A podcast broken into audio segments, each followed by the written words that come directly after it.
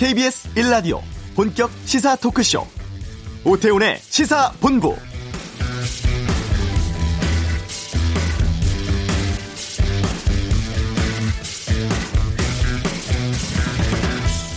지난 천구백팔십구 년 우리 정부는 임시정부 수립 기념일을 사월 십삼일로 정하고 이날의 기념식을 거행해 왔습니다. 여러 역사 자료를 근거했다고 했지만 학계에서는 사월 십일일로 바꿔야 한다는 주장이 끊이지 않았었죠. 천구백십구 년 사월 십일일 임시헌장 발표와 국무원 선임이 이루어졌고 천구백삼십, 사십년대에도 기념식을 사월 십일일에 개최했다는 기록도 있었기 때문이었습니다. 지난해부터 오늘을 임시정부 수립 기념일로 바로잡게 됐는데요. 백 년 전 상하이에서 열린 임시의정원 회의는 대한민국 국호를 정하고 국가 관제와 국무원 인사를 포함해서 우리나라 최초 헌법인 임시헌장을 제정하게 되었습니다. 오늘 대한민국 임시정부 수립 백 주년 기념일입니다. 오태훈의 시사본부, 최근 정치권에서 약산 김원봉의 독립 유공자 서훈 문제로 논쟁 벌어지고 있는데요. 잠시 후 이슈에서 약산 김원봉 선생의 조카 연결해서 여기에 대해서 말씀 나누겠습니다. 전국 현안 두고 펼치는 전직 의원들의 빅매치 각설하고 이번 한미 정상회담에 대한 전망, 또 정치권에 퍼져있는 가짜 뉴스 등에 대한 여야의 다양한 의견 듣겠습니다. 케이비에스 라디오 오태훈의 시사본부 지금 시작합니다.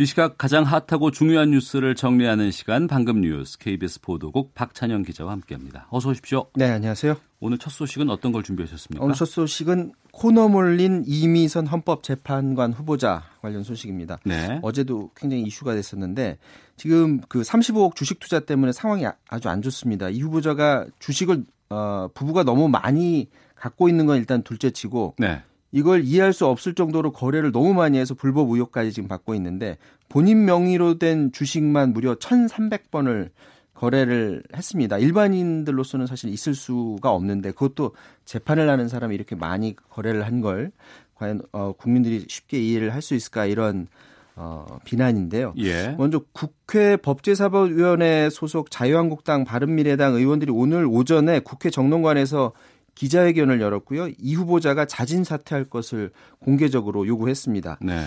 이미선 후보자가 불리한 게 이게 지금 그 자유한국당이나 뭐 바른미래당 이쪽에서만 반대하는 게 아니라 당 여당 내에서도 지금 비판의 목소리가 나오는데요. 오늘 저희 케이비에스 정치부 기자가 그 더불어민주당 한 최고위원하고 전화 통화를 했는데 네. 그 최고위원 말이 불법은 아니지만 주식을 너무 많이 가지고 있고 또 국민 눈높이에 안 맞는 그런 인사다, 이렇게 지적을 했다고 해요. 또 네. 어, 본인 해명은 주식은 자기 명의로만 해놓고 거래는 변호사인 남편이 하고 있다는 것과 관련해서도 남편이 한다는 것을 알았을 텐데 그걸 하라고 하는 것 자체가 이해가 안 된다 하면서 이 후보자 그 추천에 문제가 있음을 지적했습니다. 네.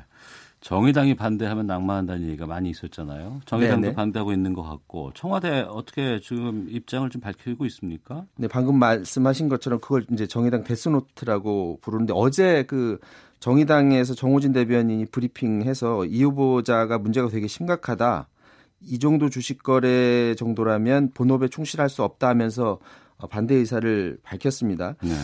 이번 이미선 후보자의 경우 지난 장관 후보자들의 그 아파트 투기 의혹이나 이런 것들하고는 지금 조금 새로운 차원에서 지금 의혹이 제기됐고 음. 또 국민들의 비난의 목소리도 사실 많이 들려오고 청와대로서도 지금 곤혹스러운 상황일 수밖에 없는데 결국 이전 장관들의 경우는 야당들이 다 반대를 하더라도 임명을 강행했던 것은 적어도 국민들 중 상당수가 청와대의 판단을 존중해서 동의할 것이라는 여론의 움직임, 여론의 그 지지를 생각을 하고서 임명을 했었는데 네. 이미선 후보자의 경우 지금 여론도 지금 죄송합니다. 여론도 좋지 않고 다른 것도 아니고 가장 공정해야 할 그 헌법 재판관 될 사람이 음. 이해할 수 없는 수천 건의 주식 투자 거래를 또 했고 또 설명을 안 드렸지만 본인이 재판하는 회사와 관련 있는 곳에 남편이 또 그 재판 앞뒤로 해서 주식 투자를 해서 또 돈이, 돈을 많이 벌었거든요. 이런 의혹과 관련해서 인사청문회에서 속 시원하게 해명을 하지 못해서 지금 뭐 여야 가릴 것 없이 의혹의 목소리도 지금 나오고 있고 청와대가 굉장히 곤혹스러운데 어떤 입장을 낼지 지금 고민이 굉장히 깊을 것 같습니다. 네, 임시정부 수립 백 주년 기념일입니다. 기념식 여의도에서 있죠. 네, 오늘 그 저녁에 열리는데요. 아마 길이 많이 막힐 것 같습니다. 임시정부 수립 원년인 천구백십구 년을 기념하는 차원에서 오늘 오후 일곱 시 십구 분에 여의도 공원에서 열립니다. 열아홉 시 십구 분에. 네. 네. 이낙연 국무총리 비롯해서 정부 주요 인사, 독립유공자 유족, 그리고 시민 등 해서 모두 한 만여 명이 참석한다고 하고요. 대한독립 만세 외치면서 거리로 뛰쳐나온 삼일 운동 함성을 재현한 태극기 퍼포먼스도 어, 열린다고 합니다. 네. 그, 이 날을 국경일로 지정하는 법 개정안이 발의가 됐네요. 네. 박광온 더불어민주당 의원이 그 개정안을 대표 발의했는데요. 현재 그 삼일절하고 칠월 십칠일 제헌절, 팔월 십오일 광복절, 시월 삼일 개천절, 시월 구일 한글날 여기에 더해서 임시정부 수립일 사월 십일일 국경일에 추가하자는 건데 네. 여기에 더해서 시월 일일인 국군의 날을 광복군 창설일인 구월 십칠일로 또 변경하고 이것도 국경일로 하자 이런 개정안입니다. 임시정부 수립이야 뭐 따로 설명을 드릴 필요가 없을 것 같고요. 국군의 날이 그동안 논란이 되어 왔었는데 국군의 날이 천구백오십육 년에 제정됐습니다. 육이오 전쟁 당시에 육군이 삼팔선 넘어간 날을 기념을 해서 그날을 정했는데 네. 진정한 국군의 정신, 국군의 날 정신을 기념하려면 국군의 역사적인 뿌리였던 광복군 창선일을 국군의 날로 하자라는 음. 그런 개정안인 거죠. 네. 그리고 대한민국 임시정부를 우리나라 건국의 시초로 공식 인정하는 결의안 채택을 미 의회가 추진하고 있네요. 네, 그것도 어, 민주당하고 공화당이 같이 동시에 어, 지금 추진하고 있는데요. 미국에서. 네. 어, 사월 십일일 대한민국 임시정부 수립일이 어, 우리나라 민주주의 발전에 토대가 됐다는 내용을 담은 의회 결의안이 지금 발의가 됐는데 날짜도 저희 그 사월 십일일에 맞춰서 발의가 됐습니다. 음. 민주공화 양당이 하고 또 상하원 동시에 제출이 됐는데 결의안 내용을 보면 대한민국 임시정부는 천구백십구 년 사월 십일일에 수립됐으며 이후 해산돼서 천구백사십팔 년 팔월 십오일 한국 정부로 전환됐다 이렇게 설명을 했는데요. 또 백 년 전 임시정부 수립을 오늘날 대한민국 민주주의의 태동과 성공, 번영의 토대로 인식한다라고 이 발의 안에 이 같은 내용을 다 명문화했습니다. 네. 한 소식만 더 보겠습니다. 낙태죄 처벌 위헌 여부 놓고 오늘 헌법재판소 결론 내리죠. 네, 오후 두 시에 그 낙태죄하고 동의낙태죄 규정한 어, 헌법에 대해서 판단을 해달라면서 산부인과 의사가 그 헌법 소원을 냈는데 이 사건에 대해서 선고를 하게 됩니다. 만약에 낙태가 형법, 어, 형법상 죄로 규정된 게 천구백오십삼 년인데 위헌 결정이 내리게 되면 육십육 년 만에 결정이 되는 거고요. 지금 어, 들려오는 얘기로는 이번 그 헌재 결정에서 상당수가 이걸 위헌을 낼 가능성이 높다라는 얘기가 있긴 한데 네. 일단 결론은 일단 지켜봐야 되겠고요. 현재 그 헌재 앞에서 이 찬반을 양쪽을 대표하는 사람들이 나와서 지금 집회를 한다고 하는데 아, 먼저 시민단체 이걸 위헌 결정을 하라는 사람들이 지금 릴레이 시위를 하고 있고 오후 한 시에 이제 개신교 단체 중심으로 해서 이를 반대하는 그런 또 기자회견도 예정돼 있다고 합니다. 충돌은 좀 없어야 될 것 같습니다. 알겠습니다. 이 소식은 저희가 이 부 시사법정에서 좀 자세하게 살펴보도록 하겠습니다. 방금 뉴스 박찬영 기자와 함께했습니다. 수고하셨습니다.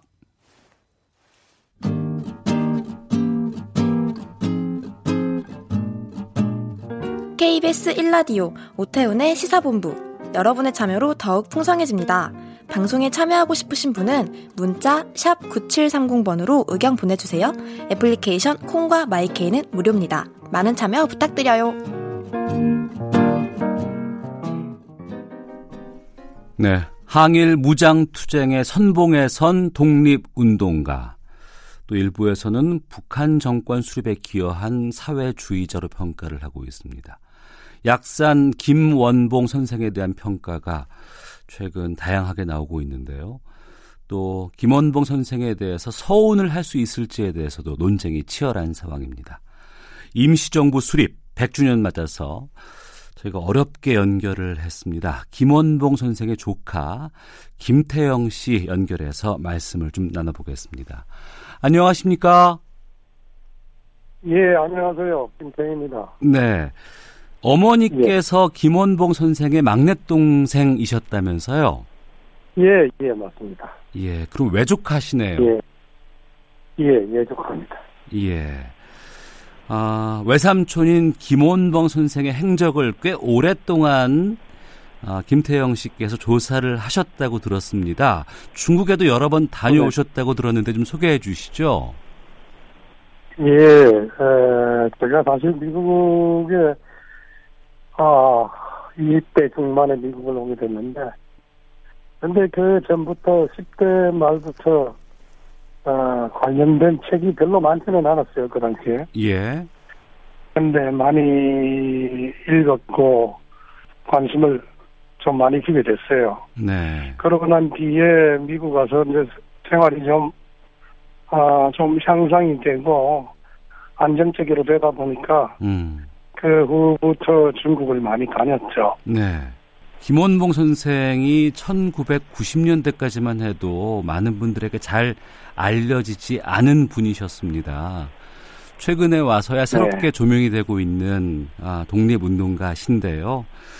김원봉 선생께서 의열단을 조직하셨잖아요. 그 삼일 어, 혁명이죠. 삼일 혁명이 일어났을 때는 조선의 백성들이 비폭력으로 어, 삼일 혁명을 하셨죠. 네. 근데 그 비폭력으로 하다 보니까 일제가 무참히 총칼로 어, 학살을 하는 겁니다. 음. 약산이 스물한 살의 젊은이였는데 네. 에, 이래서는 우리가 절대 해방을 이룰 수가 없다. 그래서 어, 조직한 단체가 의열단입니다. 네. 의열단의 이 강령은 어, 지향하는 목표는 파괴, 암살, 어, 그러니까 좀 폭력적인 행동을 쓴다. 뭐 이렇게 이, 이, 이 얘기를 할 수가 있죠. 네. 의열단에서 무장투쟁을 말씀해 주셨는데 어, 제가 좀 보충으로 말씀드리면 천구백삼십오 년에 민족혁명당 조직하셨고 또 이후에 네. 중국 국민당과도 손을 잡고 항일 무장투쟁 계속 벌여주셨습니다. 오늘이 네. 임시정부 수립 백 주년 되는 날인데 김원봉 선생님이 임시정부에서도 요직을 맡아서 활동하신 걸로 알고 있거든요. 좀 말씀해 주시죠. 지금으로 얘기를 하자면 진보와 보수의 통합이라는 얘기입니다. 네. 그러니까 진보와 보수의 통합을 이루어서 인정에 있는 강복군에 합류를 해라. 네. 아 그래서 인구와 아, 김원봉은 합의하에 인정에서 통합이 되는 거지요. 음. 그 후에 에, 임시정부 국무부장 지금으로 말하면 어, 국방부 장관이 되는 거죠. 예. 네, 그래서 어, 귀국을 하시게 됩니다. 네. 그게 어, 마지막에 임시정부에서 어, 맡은 직책이었죠. 음. 또 해방 네. 이후에 친일 경찰 노독술에게 수모를 당한 일들이 있었다라는 이야기가 전해지고 있습니다. 실제로 그 당시는 어, 이 군정을 하였다니까. 예. 사실 반민특위에 의해서 해체를 떼야 되므로 어, 되는데도 불구하고 어, 친일파들이 이제 국가기관에 다시 재등록이 되는 겁니다. 네. 네 최고의 악명이 높은 그 고문 기숙자도 독립군들을 색출해서 잡아내는 일을 낸 어, 민족 반역자도 노독수리가. 네네. 결국은. 노독수리에게 체포가 됩니다. 네. 체포돼서 뺨도 맞고 어, 여러 가지 수모를 겪었죠. 어. 독립 운동을 하실 적에도 일제에 한 번도 체포, 체포된 일이 없는 분인데 결국은 해방된 조국에 와서 어, 체포가 되죠. 그런 어, 굉장히 굉장한 수모를 겪는 거죠. 네. 일제도 네. 벌벌 떨게 만든 항일 무장 투사인데 해방 이후에 우리나라에 와서 친일 경찰에게 수모를 당했다는 게 참 이게 믿기 힘든 상황인데 그 이후에 이제 월북을 하게 되지 않으십니까? 예. 근데 이제 여러 가지 이유가 있는데. 예. 어, 그 당시에 친일파들이, 어, 뭐, 이승만의 비호하에 그랬죠. 어, 많은, 음, 음, 우리나라 독립, 어, 운동가들을 암살을 시킵니다. 네. 에, 가장, 그, 김원봉에게 충격적인 일이 여운형 선생님이 에, 암살당하죠. 네. 뭐, 그 후에 김구 선생님도 어, 암살당하시고 뭐 그랬죠. 네. 지속적으로 암살의 위험이 있고 이러다 보니까 그리고 어, 남한 온통 어, 적군인 친일파들의 세상이 되었으니까 예. 결국은 갈 곳이 없는 거죠. 어. 에, 어머니가 그 서울로 유학을 간다고 어머니가 마침 그 자리에 계셨는데 네. 떠나시기 전에 어머니한테 너, 너희들은 절대로 약산의 동생이라 그러지 마라. 아이고. 그러고 난 후에 에, 차를 에, 타고 뒷문으로 해서 차를 타고 가시고 바로 어, 홍경이 집을 덮쳤다 그래요. 예. 바깥에서도 총소리가 나고. 어. 아 그래서 어머니하고 막내 외삼촌하고는 어, 조금 경찰서로 붙들려갔죠. 가서 치료도 당하고 그랬죠. 그러면 어머니께서는 그 이후로 약산 선생을 뵙지는 못하신 건가요, 그러면? 예. 형제분들 거의 다 약산을 못 뵀어요. 그 후로는. 아, 그러시군요. 예. 그렇게 해서 이제 북으로 가신 듯 합니다, 당시에. 예. 근데 그 이후에 북에서도 결국엔 숙청을 당하셨는데, 혹시 그 네. 숙청의 이유도 알고 계시는지요? 제가 뭐 중국에서도 뭐 좀 들은 말이 있고 그때 많은 분들이 어, 독립운동 하신 분들이 어 김일성 정권에 그 반해서 김일성 정권이 어, 문제가 있다 이래서 음. 중국으로 많이 넘어오셨어요 그 당시에 예 어, 그런 분들 후손도 뵙고 이랬는데 음.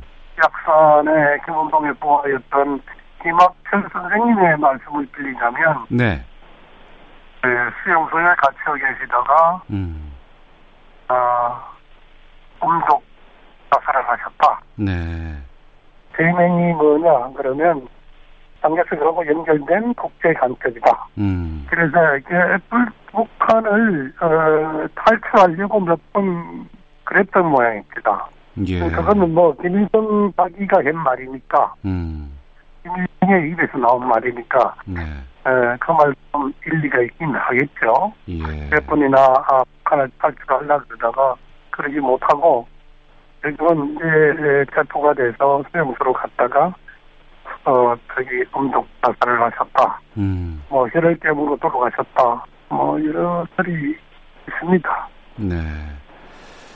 해방이 됐지만 남한에서는 친일파들에게 쫓기고 고문당하고 여러 가지 어려움을 겪으셨고 북으로 가서는 또 김일성과 생각이 다르거나 반대했다는 이유로 숙청까지 당하셨고 참 아, 이게 왜 이렇게 됐을까라는 생각이 드는데 임시정부 수립 백 주년 기념해서 독립운동가 김원봉 선생의 조카 김태영 씨와 말씀을 나누고 있습니다.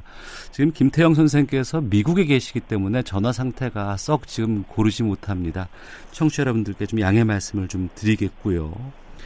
그렇게 약산 선생께서 월북을 하셨기 때문에 남한에 있는 가족들의 삶은 평탄하지 않았다고 들었습니다. 그러니까 김태영 선생님의 네. 어머니인 김학봉 여사께서는 어떤 삶을 사셨는지 좀 말씀해 주실 수 있겠습니까? 아이고, 고생을 많이 하셨죠. 아, 뭐, 중앙정부 당시 중앙정보부에서 육 개월에 한 번씩 치소도 당하고, 네. 고등학교 때는 고문도 당하고 그러셨죠. 네. 혹시나 언제 하고 연계가 있지 않는가. 어. 근데 치소 당하고, 고문 당하고, 고문도 당하고 그러셨죠, 어머니는. 예. 그러다가 이제 결혼하셔서, 어, 아버님 빨리 돌아가시고 일찍이. 예. 그러다 보니까 제가 아, 내가 제 외할머니 장에서 컸는데 음. 아, 또 외할머니마저 돌아가시고 생활을 도와준 또 중간 외삼촌도 감옥에 갇히시고 네. 아, 반국가 혐의로 감옥에 갇히시고 또 뭐 어머님 또 오빠 되시는 네 분도 어, 전쟁통에 에, 처형당하시고 뭐 이러다 보니까 예. 우리 이, 우리는 고아원에서 어, 고아원에 맡겨질 수밖에 없었죠. 음, 고아원에서 예. 거주를 예. 하셨어요? 예, 육 년 동안 거기서 자랐습니다. 아, 어, 뭐 그 당시는 뭐 고아원이라는 게 굉장히 확 학대가 심했던 그런 시기였죠. 예. 네. 그러면 김태형 씨께서는 미국으로는 언제 건너가신 겁니까? 예, 천구백팔십오 년도 팔십오 년도에 왔습니다. 예. 혹시 삼촌이 약산 김원봉 선생이다라는 것을 아신 건 언제셨어요? 중학교 한 일 학년 전부터 알았던 것 같아요. 예. 뭐 주변에 고향의 주변의 사람들이 또 수군대는 말도 있고, 음. 아, 뭐 어떤 이들은 빨갱이 예, 집안이네 그런 그러고 내가 결혼을 막 하자마자 미국으로 왔는데, 어 결혼식장에서도 누가 그러더라고요. 아이고. 어, 알고 보니까 빨갱이 집안이네. 어. 그러더라고요. 빨갱이 소리 많이 듣고 살았죠. 예. 그리고 집에 그 장롱에 이사를 할 때마다 어머니가 갖고 다니셨던 장롱이 있었는데 조그마한 예. 아, 장롱에 그 김원봉 외삼촌의 큰외삼촌의 사진이 몇 장 남아 있었어요. 예. 예, 그걸 명주 보자기에 사서 어머니가 늘 가지라고 계셨죠. 어. 왜냐하면 어, 오빠들은 처형당하고 가족이 다 뿔뿔이 흩어지니까. 아, 마지막으로 우리 어, 외할머니가 갖고 계시다가 아, 그렇게 외할머니 돌아가시자 자연적으로 어머니가 그걸 간직하게 됐죠. 예. 예, 그래서 좀 일찍이 제가 알았던 편입니다. 어머니가 뭐 설명도 많이 해주고 그러셔갖고. 예. 예. 근데 예. 그 김태형 씨 입장에서는 삼촌 때문에 온갖 고초와 또 집안도 풍비박산 나고 많이 힘든 삶을 사셨잖아요. 혹시 삼, 예, 예. 삼촌이 원망스럽다는 생각이 들지는 않으셨습니까? 아, 어릴 때는 뭐 연좌제도 있고 이랬으니까 굉장히 원망스러웠죠. 어, 우리 사촌분 중에 한 분이 어, 사법고시에 합격이 됐었는데 신원조회인가 뭐 어, 그것 때문에 못하기도 하고 이랬으니까 아이고. 우리 집안으로 봐서는 굉장한 원망의 대상이죠. 예. 네, 그 후로는 뭐 나이가 자꾸 들어가니까 음. 아 이해가 되더라고요. 네. 나이 들어서는 뭐 그런 게 없어지더라고요. 차츰 차츰. 네. 제가 시사인의 인터뷰를 한 기사를 봤는데 거기서 김태형 선생님의 사진을 봤습니다. 약산 아이고. 선생의 모습이 남아 계세요. 아이고, 아이고, 그렇습니까? 예, 눈 어, 주변으로 그러면, 뵈니까 그, 약산 김원봉 예. 선생님의 모습이 많이 좀 투영되는 것 같아서 저도 좀 놀랍다는 생각이 들었는데 지금 아이고. 상황에 보면 남쪽에서는 월북한 인사다.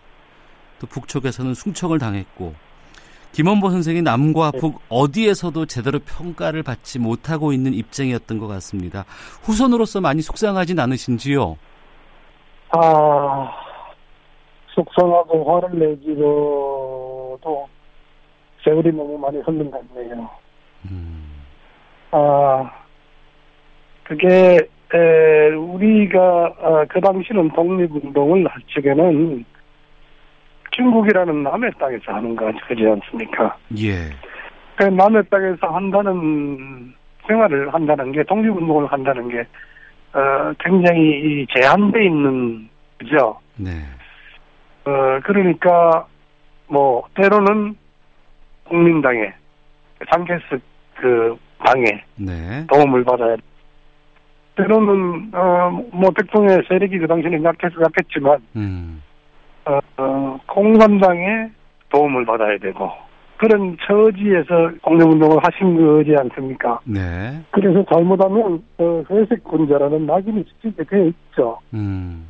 어, 우리가 보는 흑백 논리로 본다면. 네. 그런데 실제로 중국에서 독립운동을 하실 적에는 거의 장개석의 도움을 많이 받았습니다. 예. 국민당, 음. 지금의 대만. 이 김원봉의 생각은 내가 볼 때는 아니 우리가 독립을 하는데 이제 어느 게 무슨 소용이 있나. 네. 그래서 또 많은 분들이 또 아나키스트라고 말씀을 하, 말씀을 하시고 그러는데. 네. 우리의 해방 해방 제 일의 목표다. 음. 그 이데올로기나 이런 게 중요치 않다. 네. 그 생각했던 분이 어떤 사람이 어떤 평가를 하더라도 아 그거는 그 당시의 상황을 잘 모르고 하시는 말씀들이라고 저는 생각합니다. 네. 그런 게 좀 억울하죠. 음. 지금은 어, 어, 만일에 우리나라 분들이 중국이나 베트남에 가서 야, 야, 너 빨갱이 새끼들아 그런 말 할 수 있습니까? 예. 또 뭐라든지 그 당시 상황을 잘 이해를 못하면서 빨갱이 게임을 자꾸 어, 만드는 거예요. 네. 그런 게 좀 억울합니다. 뭐 서훈의 서훈이 굉장히 상징적이기도 하고. 네. 그렇지만 그런 게 굉장히 억울하죠. 음. 아직까지도 빨갱이 프레임을 에, 에, 만들어 어, 낸다는 게 억울하죠. 예, 억울함을 말씀하시고 계시는데요. 이번에 임시정부 수립 백 주년 맞아서 선생님께서 그 약산 김원봉 기념 사업회 발족을 준비하고 있다고 들었습니다. 예, 여러 어, 어, 어르신들하고 또 학계나 예술계, 뭐, 뭐 문화계 여러 분야의 분들을 모셔서 지금 어, 십일월달에 발족을 할까 생각합니다. 네. 그리고 열단의 정신, 그리고 이 독립운동 사이의 팩트 그런 거에 대해서 좀 널리 알리고 그런 생각으로 지금 준비하고 있습니다. 아, 끝으로 최근에 논란이 되고 있는 김원봉 선생의 서훈 문제 포함해서 또 임시정부 수립 백 주년 포함해서 어, 김원봉 선생의 조카로서 어떤 생각 드시는지 말씀 듣겠습니다. 어, 세상이 바뀌고 있구나. 어, 지금 칠십몇 년이 됐는데 어, 우리의 사고방식도 어, 자민운인 그런 이데올로기에 구애받지 않고 사는 그런 세상이 되고 또한 어, 약산과 의열단, 김원봉과 의열단의 그 활동이나 정신을 어, 우리가 좀 되새기는 그런 한 해가 됐으면 좋고 그렇게 생각합니다. 예, 알겠습니다. 자, 오늘 말씀 여기서 마치도록 하겠습니다. 오늘 함께 해주셔서 고맙습니다. 아이고, 아이고 고맙습니다. 감사합니다. 네, 네, 고맙습니다. 네. 독립운동가 약산 김원봉 선생의 외조카십니다. 김태영 씨, 현재는 미국에서 거주 중이고 저희가 미국 현지를 통해서 연결을 하느라 연결 상태가 썩 좋지 못했습니다. 청취자 여러분께 양해 말씀 드리겠습니다. 헤드라인 뉴스입니다. 김정은 북한 국무위원장이 정치국 확대 회의에 이어 노동당 전원회의에서도 자력갱생을 강조하며 현재까지는 경제발전 노선에서 이탈하지 않겠다는 입장을 강조했습니다. 지난달 은행권의 가계대출 규모가 이조 구천억 원 늘어 증가세가 한 달 전보다 소폭 확대된 것으로 나타났습니다. 사기 혐의로 구속영장이 청구된 래퍼 마이크로닷에 붙인 예순한 살 신모 씨에 대한 영장 실질심사가 오늘 오전 열한 시부터 진행되고 있습니다. 국가인권위원회가 대한민국 임시정부 수립 백 주년을 맞아 대한민국 인권근현대사 발간 사업을 추진한다고 오늘 밝혔습니다. 지금까지 라디오 정보센터 조진주였습니다.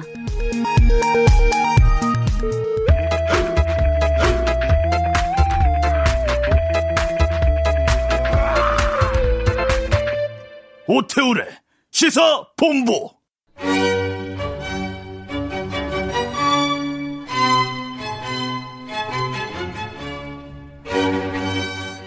네, 목요일 코너입니다. 시사로 묻고 음악으로 답하는 목요시음회. 오늘도 음악평론가 김경진 씨와 함께하겠습니다. 나와 계시죠? 네, 안녕하세요. 네, 오늘 임시정부 수립일 백 주년, 이거 주제로 정해봤는데 임시정부 하면은 김경진 평론가는 어떤 것이 떠오르세요? 어, 임시정부 굉장히 중요한, 우리나라의 그 근대사에 있어서 굉장히 중요한 사건이라고 생각을 합니다. 어쨌든 네. 어, 대한민국이라는 우리나라의 이름이 이때 처음 이제 제정이 됐고 음. 그 이전까지는 대한제국이었잖아요. 제국.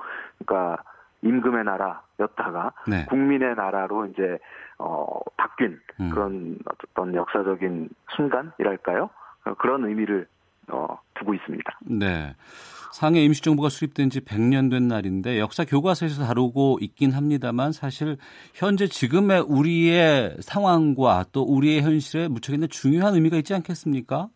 네, 그렇죠. 이게 뭐 비록 어, 상하이 그 다른 남의 나라의 땅에 어, 세워졌던 망명 정부였기는 했지만, 어, 우리나라 이제 이 그 당시에 그 헌법, 임시정부 헌법의 그 첫 조항이 대한민국은 민주공화제로 한다라고 이제 규정을 했잖아요. 그리고 네. 이거는 지금까지도 이제 어, 우리나라 헌법의 어, 그 일 조로 지금 자리를 하고 있고, 음. 굉장히 큰 의미를 지니고 있다고 생각을 하고 있죠. 네.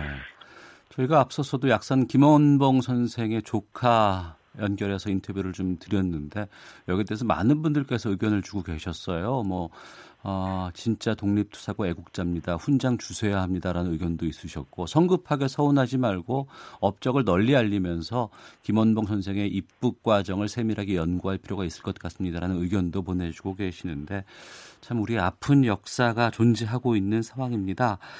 자, 임시정부 수립일 백 주년, 오늘 어떤 곡을 준비하셨을까가 전 제일 궁금했어요. 어떤 곡을 소개해 주십니까? 네, 임시정부 수립 백 주년, 또 이제 이 임시정부가 그 삼일 운동, 독립운동을 기초로 이제 시작이 됐었기 때문에 삼월, 이월, 올해 초부터 이제 좀 여러 가지 움직임이 있었어요. 그 중에서, 어, 뮤지션들의 어떤, 어떤 특기할 만한 그 뉴스가 전해져가지고 굉장히 관심 있게 보고 있었는데, 어, 그 삼일 운동 당시에 유관순 열사, 그러니까 네. 좀 그 투옥이 돼서도 이제 어, 옥중에서 이제 만세를 부르고 독립운동을 펼쳤잖아요. 그래서 어. 이 유관순 열사를 비롯한 당시 같은 그 감옥에 수감이 됐던 일곱 명의 그 여성들이 네. 어, 노래를 불렀던 노래가 있었다고 합니다. 이게 이제 그 당시에 그 노래를, 그 멜로디나 이런 것들은 남아있지 않은데, 네. 노랫말만 지금까지 전해져 내려오고 있었고, 음. 여기에 이제 그 뮤지션 정재일 씨가 곡을 붙여서 네. 새롭게 이제 그 발표를 했어요. 어. 그래서 제목이 대한이 살았다라는 이제 제목을 가지고 있습니다. 어, 대한이 살았다. 굉장히 의미심장한 어, 제목이라고 생각을 하는데, 네. 노래를 부른 사람은 정말 탁월한 가창력을 지닌 가수죠. 박정현 씨.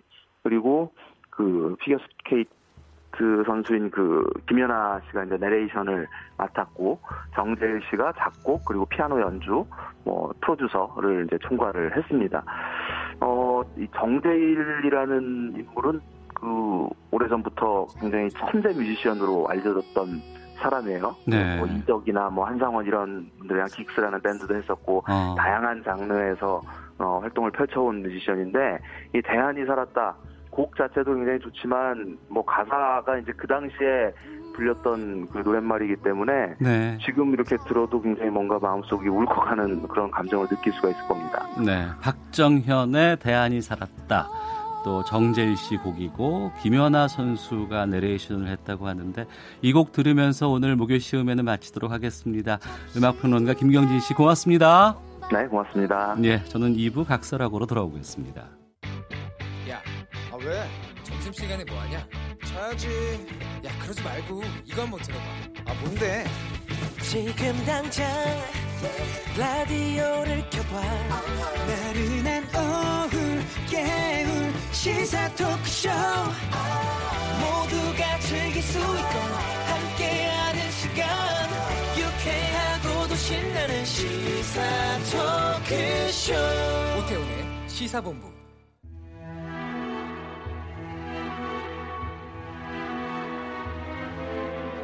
We have a great relationship. We'll see what happens. I hope we're going to be able to do something. 포괄적인 definition of 그 비핵화, 그게 중요한 거 아니겠어요? 그래서 그 목적 달성하는 것과 그 방식을 어떻게 할 것인지 그 논의할 겁니다.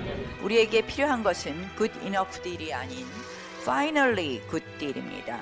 선 비핵화, 후 협력입니다. 그것만이 최종적으로 좋은 딜입니다.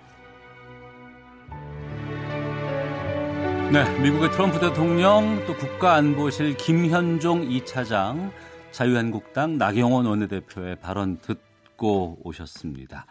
시사본부 이 부 시작하겠습니다. 시사본부 청취자 여러분들 참여 기다리고 있는데요. 샵 구칠삼공으로 의견 보내주시면 되고요. 짧은 문자 오십 원, 긴 문자 백 원의 정보 이용료, 어플리케이션 콩은 무료입니다. 촌철살인의 명쾌한 한마디부터 속 터지는 막말까지 한 주간의 말말말로 정치권 이슈를 정리하는 시간 각설하고, 더불어민주당의 최민희 전 의원, 자유한국당 김용남 전 의원 두 분 자리하셨습니다. 어서 오십시오. 네, 안녕하세요. 네, 안녕하세요. 예. 아, 문재인 대통령 우리 시각으로 오늘 오전 여섯 시 사십 분 워싱턴에 도착을 했습니다. 한미 정상이 북미 정상회담 결렬 후에 첫 회담을 갖게 됩니다. 일 박 삼 일간의 짧은 일정의 공식 실무 방문이고, 자, 교착 상태에 빠진 북미 간의 비핵화 협상에 좀 유의미한 성과를 가져올 수 있을지 기대가 되고 있습니다. 먼저 최민희 의원께서 이번 한미 정상회담 어떻게 전망하실지 궁금하네요. 네, 일단 하노이 북미 정상회담이 성과 없이 끝난 이후에 네. 어, 비관론이 좀 있지 않았습니까? 음. 그리고 그 이후에 북한이 남북 연락사무소에서 일시적으로 인원을 철거시키고 그래서 걱정이 많았는데 네. 일단 대화의 불씨를 다시 살리기 위한 노력이 음. 아마 마쿠에서 음, 굉장한 노력이 있었구나 이런 생각을 하게 됩니다. 그리고 폼페이오가 또 몇 가지 의미 있는 말을 했는데요. 네. 사실 좀 화가 나긴 합니다. 음. 왜냐하면 어, 미국이 하, 하노이 회담 전에도 비건이 그러니까 완전 일괄 타결이 아닌 네. 뭔가 단계를 세부, 살라미는 아니지만 좀, 좀 이렇게 단계를 나눠볼 듯한 말도 하다가 갑자기 뒤통수 빵 이런 상황이라 네. 그렇긴 합니다만 폼페이오가 이제 미 의회의 답변에서 제재 완화와 관련하여 약간의 여지를 남겨두고 싶다. 음. 실질적인 진전을 이루, 이룬다면 목표 성취에서 올바른 일이라고 여겨질 수 있는 특별한 경우가 있다. 네. 그래서 여지를 두고 싶다는 말을 두 차례 반박, 반복했습니다. 음. 그러니까 이건 우리 문재인 대통령이 얘기하시는 good enough 딜이 파이널리 빅 딜로 가기 위한 네. 전 단계라고 저는 인식을 합니다. 왜냐하면 음. 비핵화라는 게 어느 날 갑자기 빵 될 수가 없잖아요. 예. 예, 그래서 어, 파이널리 빅 딜을 위한 어, 최소한의 굿 이너프 딜 음. 어, 일이 될 수 있는 분위기는 있는데 네. 어, 지난번 하노이 회담 때처럼 또 미국이 어떤 태도로 나올지 네, 저는 오히려 미국이 일관된 좀 태도 음. 예, 그리고 협상에 임하는 태도가 더 진지해져야 되지 않을까 네. 싶습니다. 충분히 괜찮은 협상이 됐으면 좋겠다는 의견들 보내주고 계시는데 김영남 의원께서는 네. 어떻게 이번 전망하시나요?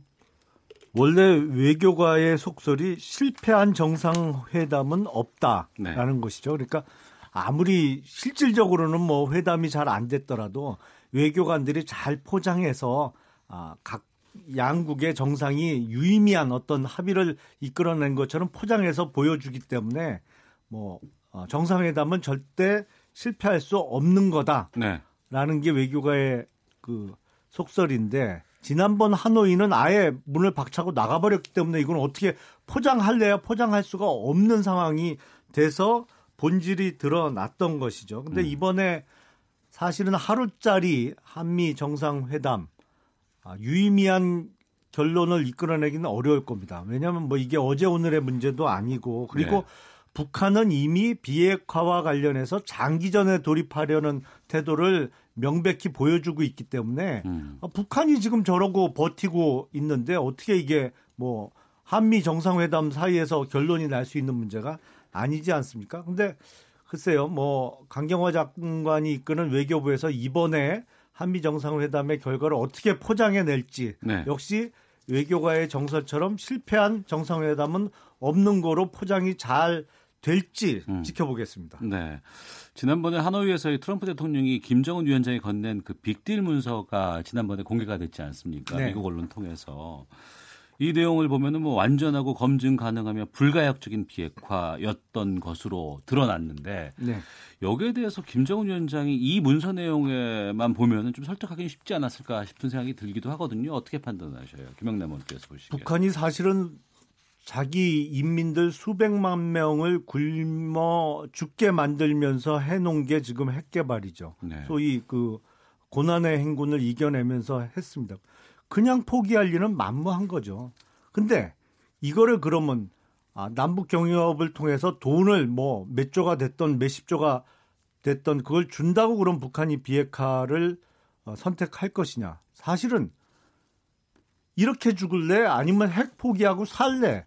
결국엔 양당 간의 결단을 내려야 되는 그런 절박한 상황 이 아니면 음. 김정은이 핵을 포기할 리가 없죠. 그게 사실은 수백만 명의 목숨값인데 그러니까 그 상황을 그런 압박 상황을 자꾸 구멍을 뚫으려는 시도가 네. 아, 여기저기서 특히 우리나라 내부에서도 있습니다만 그래갖고는 궁극적인 북한의 완전한 비핵화를 이뤄내기가 힘들다. 그리고 이런 인식은 뭐 자유한국당만 하고 있는 게 아니고 미국 내에서도 전반적으로 이제는 어느 정도 어, 공유가 되고 있는 네. 어, 그런 이해가 아닌가 싶습니다. 예, 최민희 의원님. 그러니까 수백만 명이 죽었다. 이 부분은 사실 언론 취재도 있었고 그런데 숫자를 못 밝힌 거 아닙니까? 그래서 이런 거를 기정사실화하는 건 곤란하다고 생각합니다. 그래서 좀 더 자료를 보고 그렇게 해서 수백만 명이 진짜 죽었는지 저도 확인하고 싶습니다. 이건 북한 정부가 부인하고 있고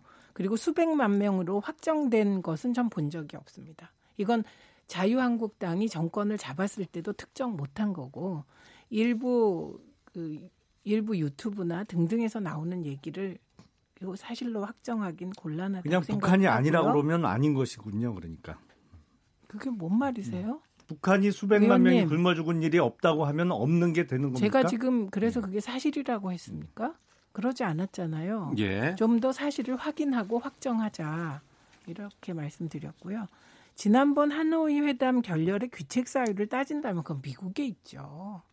이게 협상이라는 게 늘 상대방이 있는 거고 협상의 흐름이 있는데 그 흐름을 끊고 음. 갑자기 일괄 타결로 돌아간 건 미국입니다. 그래서 아, 저는 전쟁하자는 것 아니라면 어떤 식으로도 협상은 이어져야 된다고 생각이 들고 예. 그러면 왜 미국은 그때 걷어찼냐. 그건 트럼프의 국내 정치 상황이 너무 급박했기 때문에 그런 건데요. 아마도 여러 카드를 가지고 갔다가 국내 상황에 따라 걷어차는 카드를 쓴 거죠. 음. 근데 지금은 트럼프가 탄핵에서 벗어났기 때문에 네. 조금 상황은 긍정적으로 바뀌었다. 음. 그래서 저는 어쨌든 궁극적으로는 완전한 한반도의 비핵화, 북핵 폐기 돼야 되고 네. 어, 그리고 전쟁은 없어야 되고 전쟁 나면 서민들만 죽고요. 우리의 과거 경험상 전쟁 나서 저는 우리나라의 경우 상류층이 뭐 전쟁했다는 얘기는 들어본 적이 없습니다. 그래서 음. 어, 평화롭게 이 문제를 해결해 나가야 되고 아까 말씀하신 구멍을 뚫어야죠. 그 구멍 뚫는데 여야가 없었으면 좋겠습니다. 네. 청취자 팔구구팔 님, 미국 의회는 그렇다 치더라도 우리 야당은 좀 긍정적인 평가도 하고 서로 도와서 힘을 더해주면 안 되는 건가요? 육하나육하나번님, 남북 화해 분위기에 지속적으로 찬물 끼얹는 야당 주장, 전쟁을 원하는 것인가요? 라는 의견도 주셨고, 팔육사칠 님, 북한은 믿을 수 없습니다. 문 대통령 너무 개입하는 것 위협 안 하고 봅니다. 그리고 어, 에스씨아이 땡땡님, 이, 어, 북한은 이 상태로 핵 동결하고 싶어합니다. 북한에 핵이 있어도 한반도 평화를 위해 밀고 나가야 한다면 모르겠지만 순진하게 협상에 임하면 안 됩니다라는 의견도 보내주고 계십니다. 더불어민주당의 최민희 전 의원, 자유한국당의 김영남 전 의원과 학설하고 함께하고 있는데요. 오는 사월 이십칠일이면은 판문점 선언 채택 일주년이 되는 날입니다. 네. 이번 그 한미 정상회담의 결과에 따라서 뭐 남북 회담이 조기에 또 열릴 수 있을지 아니면 또 트럼프 대통령의 방한이 뭐 오월에 예정될 수도 있다라는 전망도 나오고 있거든요.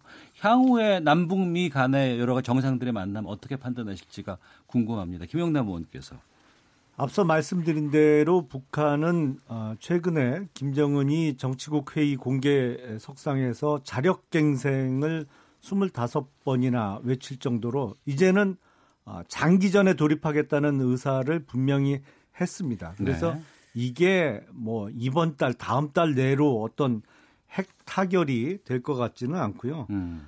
아, 남북회담은 지금 문재인 정부에서 애타게 기다리고 있는 좋은 호재입니다만 아마 당장 이루어질 것 같지는 않습니다. 만약에 이루어진다면 내년 초쯤 계획을 잡지 않을까 싶어요. 근데 내년 초? 예, 내년 어. 초쯤 계획을 잡을 것으로 보이는데 그때까지 미국이 이런 지지부진한 협상을 계속 끌고 갈 것이냐 예. 아니면 중간에 어떤 파열음이 날 것이냐. 왜냐하면 미국 내에 에, 뭐랄까요 북한과 특히 문제는 아, 대한민국에 대해서도 어, 안 좋은 시각을 갖게 되는 사람들이 너무 늘어나고 있거든요. 이게 이제 각종 언론뿐만 아니라 정치인들 사이에서 나오는 말을 들어봐도 음. 심각할 정도로 사실은 한미동맹에 있어서의 균열이 보이고 있기 때문에 아, 이 우리의 뭐 이 문재인 정부의 바람처럼 내년 초까지 이 어, 그냥 뭐 되는 것도 아니고 안 되는 것도 없는 지지부진한 협상 분위기를 계속 이어 나갈지 지켜봐야 될 것 같습니다. 네.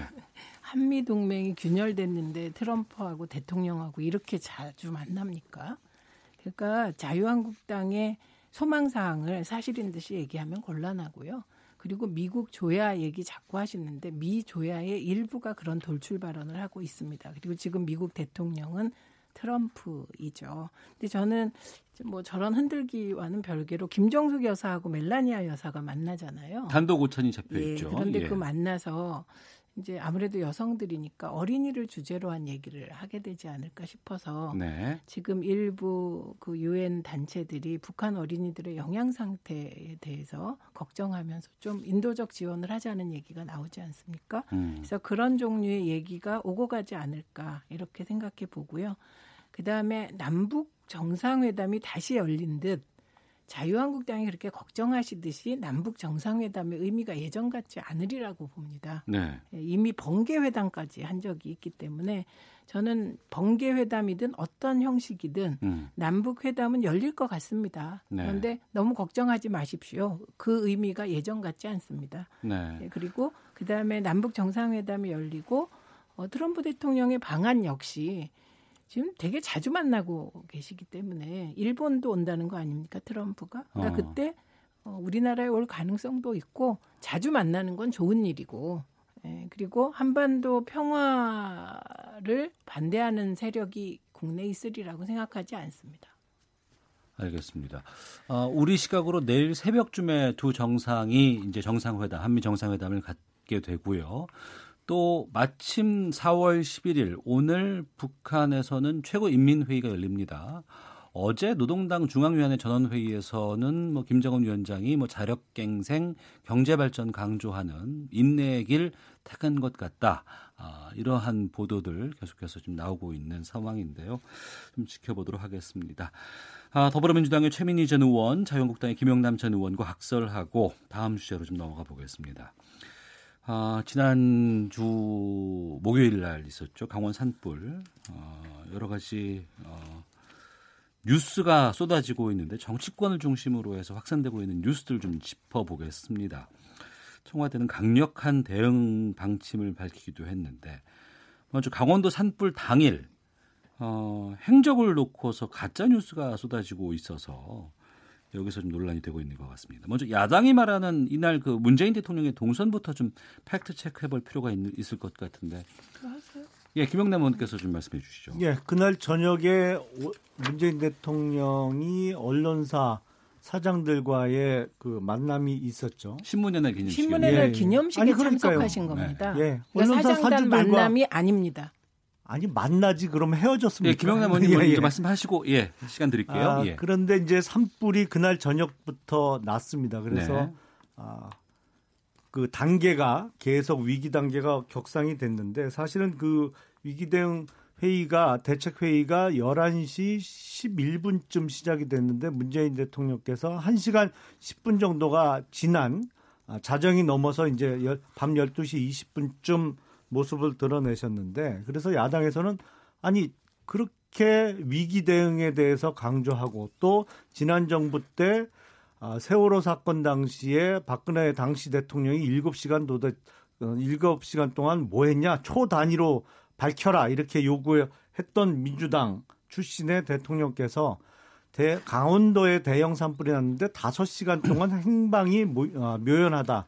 그래서 이걸 좀 대통령이 행적을 좀 밝혀달라고 요구를 한 것이죠. 그런데 뭐가 가짜 뉴스라는 건지 잘 모르겠어요. 네, 최민희 의원께서 말씀해 그러니까 주시죠. 총, 아니 소방청장이 잘 대응하고 행안부 장관이 잘 대응하고 총리가 잘 대응해서 산불 진압이 잘 됐습니다. 그런데 왜 이게 문제됩니까? 자꾸 세월호 일곱 시간 말씀하시는데 세월호 일곱 시간이 왜 문제됐습니까? 만약에 세월호 사건 때 박근혜 전 정부가 잘 대응해서 삼백여 명이 안 죽었어도 세월호가 지금까지 이렇게 국민적 아픔으로 남겠습니까? 그러니까 도대체 자유한국당은 이게 적어도 국회잖아요. 헌법기관이시잖아요. 그런데 왜 그렇게 논리적인 사고를 안 하십니까? 지금 만약에 산불, 산불 대응을 잘못해서 세월호 같은 인명피해가 났다면 문제될 수 있겠죠. 그리고 예를 들면 소방청장이 일을 잘 못했다. 그러면 안행부 장, 행안부 장관이 좀 더 하는 거고 행안부 네. 장관으로도 안 되면 총리가 하는 건데 왜 갑자기 산불 대응이 성공적으로 되니까 엉뚱한 트집을 잡습니까? 산불 대응이 성공적으로 됐다는 것도 사실은 그게 가짜 뉴스죠. 처음에 뭐라고요? 정부에서 한 게 여의도 면적의 약 일점육 배 정도 네. 산불이 나서 탔다고 했는데 이제 보니까 그 정부 발표보다 세 배 이상 넓어요. 여의도 면적의 여섯 배 정도의 그 산이 어, 탔다는 것이고 거기 사고 현장을 보시면 건물이고 뭐고 정말 많이 탔습니다. 그래서 산불 대응을 잘했다는 것 자체가 사실은 정부에서 가짜 뉴스를 양산해 아닙니다. 내고 있는 것이죠. 물론 세월호 때보다 죽은 사람, 사망자의 숫자가 적다? 그걸 지금 정부가 자랑할 일입니까, 지금? 어머, 정말... 방송에 나와서 가짜뉴스 하시면 안 됩니다. 산불 대응이 성공적으로 잘 됐다는 건 대다수 언론의 칭찬입니다. 그 좋아하시는 보수 언론에서도 잘했다. 그런데 좀 보완을 해보자 이러고 있는데 도대체 문재인 정부가 하는 일은 다 흔들고 싶고 못 되길 바라고 아 이러면 이렇게 정치하면 안 되죠. 그러니까 제가 말씀드리는 건 산불 대응이 잘 되었습니다. 예, 그래서 이게 잘 되었으면 잘 되었다. 그런데 이런 건 좀 보완해보자. 이걸 국민들이 바라는 거 아닙니까? 왜 잘한 산불 대응을 국가적 슬픔으로 남아있는 세월호 일곱 시간과 계속 연결지어서 국민적 아픔을 불러내는 것입니까? 자, 그렇게 산불 대응을 잘 했으면 그 대응을 잘하는 데 있어서 문재인 대통령께서 다섯 시간 동안 뭘 하셨는지 국민께 공개를 해드리면 되는 걸 갖고 그거는 이런 방구 얘기도 없고 도대체 행적에 대해서 그렇게 세월호 사건 때는 난리치던 분들이 이제는 아니, 대통령 동선을 국민들이 궁금해하는 것 자체가 잘못입니까? 아니 국민들이 궁금해하시질 않습니다. 국민들이 전혀 궁금해하시질 않아요. 궁금해하는 분들은 대한민국 국민이 아닙니까? 그러면 아니 궁금해하시는 국민들이 없습니다. 자유한국당 의원들하고 일부 유튜버들만 궁금해해요. 예를 들면 대통령께서 자료를 보고 계셨다. 그게 뭐가 문제입니까? 아니 대, 답변을 해주세요. 아니, 그럼 그러니까, 뭘 보고 계셨는지. 어, 왜 저한테 자, 제가 좀 들어보겠습니다. 우선 그 청취자분들의 의견을 좀 소개를 해드리고 계속해서 말씀을 좀 이어가도록 하겠는데요. 일삼이오 님 대형 산불이 났고 이재민 많이 양산됐습니다. 성공적으로 대응했다는 게 말이 됩니까? 라는 의견도 있고 또 케이 칠삼칠육 땡땡님, 세월호 사태 때 일곱 시간 프레임은 너무 억지입니다. 공격할 걸 공격하십시오. 선다리님, 얘기 듣고 나니 화나네요. 이번 강원 산불 대응은 잘한 것입니다. 아, 산불과 관련해서 말씀을 지금 하시는 것보다는 지금 여러 가지 지금 그 정치권에서 나온 발언들에 좀 집중을 해 주셨으면 좋겠다는 말씀을 좀 드리겠고요. 아, 그리고 지금 청와대는 강원도 산불 당일 문재인 대통령의 행적과 관련해서 노영민 대통령 비서실장 명의로 고발하기로 했다 해서 메시지를 기자들에게 보냈는데요. 노영민 비서실장 명의로 본 사안에 대해서 고발을 진행할 예정이다. 노 실장은 청와대 내 허위 조작 정부 대응팀을 구성해 가동할 것을 지시했다라고 의견이 됐는데, 이 부분이 아마 이런 부분인 것 같아요. 그러니까 자유한국당의 안상수 의원은 어, 당시 문재인 대통령 행적에 대해서 의문 제기하면서 세월호 일곱 시간에 대한 부분들 말씀을 하셨고, 대한애국당 조원진 의원과 바른미래당 이현주 의원 같은 경우에는 어, 문재인 대통령이 술에 취해 있던 것 아니냐 이런 주장을 내놓기도 했습니다. 일부 유튜브 방송의 주장이 그대로 지금 정치권에 인용되고 있는 부분인데, 이 부분에 대해서 일 분씩 말씀하시고 아, 헤드라인 뉴스 듣고 계속해서 다음 주로 넘어가도록 하겠습니다. 김영남 의원님께서 먼저 말씀해 주시죠. 예. 자, 열린 정부, 소통하는 정부를 그렇게 강조를 했습니다. 아, 그것도 딴 것도 아니고 국가적 재난 사태에서 대통령께서 어떤 어떤 일을 하셨는지, 어디에 계셨는지를 궁금해, 궁금해하는 것 자체가 잘못이고, 의문을 제기하는 것 자체가 형사 고발 대상이라면, 아유, 이건 공포 정치죠. 이런 정상적인 국가가 어디 있어요? 일본만 해도, 또 미국만 해도, 총 일본의 예를 들어드리면 사실은 총리의 행적은 다 공개가 됩니다. 그걸 궁금해하는 게 잘못된 거예요? 아유, 예, 최민희 의원님. 의원님, 그렇게 거짓말하시면 안 됩니다. 뭘 지금 거짓말해요, 제가? 그것 때문에 고발하는 게 아니고요. 보톡스 맞았다. 방송사 사장들하고 술 먹고 취해 있었다. 이거에 대해서 대응한다는 겁니다. 그러니까 이 보톡스 왜 나왔겠습니까? 박근혜 전 대통령의 세월호 일곱 시간 아직도 안 밝혀졌습니다. 근데 지금 감옥에 계심으로 그 진실 밝히기가 중단되었을 뿐인데, 자유한국당이 어거지로 세월호 일곱 시간을 불러오는 건 이건 한풀이 정치죠. 그렇게 하시면 곤란합니다. 네, 일구이칠님. 대통령의 행적을 따지기 전에 야당에서 큰 산불 때문에 가봐야 한다는 발목 잡은 한국당 원내대표에 대해서는 어떻게 보시는지요? 구육이오님, 야당은 국민의 마음을 조금 알아주었으면 합니다. 강원도 산불 처리는 잘 처리했습니다. 냉정하게 생각하세요. 라는 의견도 보내주고 계시는데요. 전반적으로 산불 관련해서는 정부 대응에 우호적인 청취자들의 의견이 많이 들어오고 있다는 것 알려드리도록 하겠습니다. 더불어민주당의 최민희 전 의원, 자유한국당의 김영남 전 의원과 학설하고 함께하고 있는데요. 헤드라인 뉴스 듣고 계속해서 말씀 이어가도록 하겠습니다.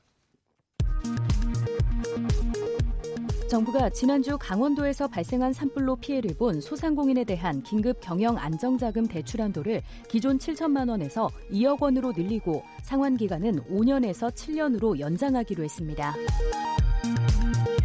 우리나라 가계의 소득 격차가 확대돼 경제협력개발기구에서 하위를 기록했습니다. 주택시장의 불확실성이 여전한 가운데 서울 아파트 가격이 이십이 주 연속 하락하는 등 약보합세가 이어지고 있습니다. 연예인 단체 대화방에서의 불법 촬영물 촬영 유포에 대한 수사가 가수 승리를 제외하고 마무리 단계에 있다고 경찰이 밝혔습니다. 안전한 건설 현장을 만들기 위해 현장 작업을 할 때 일체형 작업 발판 사용이 확대되고 공사 단계별로 안전 확인 절차가 강화됩니다. 지금까지 라디오 정보센터 조진주였습니다. 이어서 기상청의 송소진 씨입니다. 미세먼지와 날씨 정보입니다. 지금은 대기질이 괜찮습니다. 수도권과 충청도, 전라도 등은 먼지 농도가 보통으로 나타나고 있고, 강원도와 경상도, 제주도 등은 좋음 단계를 보이고 있습니다. 하지만 바람이 잦아들면서 대기가 조금씩 정체되고 있어 밤에는 서울 등 서쪽 지방을 중심으로 농도가 나쁨 단계로 오를 전망이고요. 내일은 공기가 더 탁해질 것으로 예상돼 주의를 하셔야겠습니다. 오늘 전국에 가끔 구름이 많이 끼겠고 발생했고 오후부터 밤 사이에는 강원 영서와 경북 지역에 산발적으로 빗방울이 떨어지는 곳이 있겠습니다. 한낮 기온은 서울, 대전, 대구 십육 도, 광주 십오 도 등으로 어제보다 이 도에서 육 도 정도 높겠습니다. 내일 아침에는 일부 내륙의 기온이 영 도 안팎까지 떨어져 서리가 내리는 곳이 있을 전망이어서 농작물 피해가 없도록 대비를 잘 하셔야겠습니다. 현재 서울의 기온은 십오 점 이 도입니다. 미세먼지와 날씨 정보였습니다. 이어서 이 시각 교통 상황을 케이비에스 교통정보센터 박경은 씨가 전해드립니다. 네, 고속도로는 작업하는 곳이 많습니다. 서해안고속도로 목포 쪽으로는 해미 부근인데요. 일 차로 작업 때문에 막혀 있습니다. 서산에서 해미 쪽으로 육 킬로미터 구간 정체가 심하고요. 이 구간 지나는데 삼십 분 넘게 걸리고 있습니다. 중부 내륙고속도로 양평 쪽으로는 충주에서 감곡 사이 이 차로 막고 작업 중이라 지금 충주에서 감곡까지 칠 킬로미터 구간 정체가 심한데요. 이 작업은 내일까지 이어지니까요. 참고하시기 바랍니다. 남해고속도로 순천 쪽으로는 축동 부근 작업 때문에 이 킬로미터 구간 밀립니다.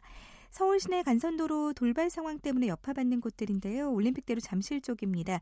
영동대교 부근 삼 차로에서 승용차 관련 사고 처리하고 있는데 한강대교에서 영동대교 쪽으로 가는데 삼십 분 이상 걸리고 있고요. 강변북로 구리 쪽으로는 난지나들목에서 양화대교 쪽으로 정체, 또 원효대교에서 동호도, 동호대교 쪽 정체 모두 사고 때문입니다. 케이비에스 교통정보센터였습니다.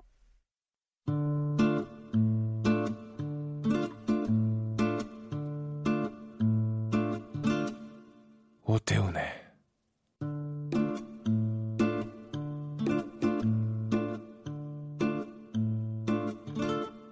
시사본부.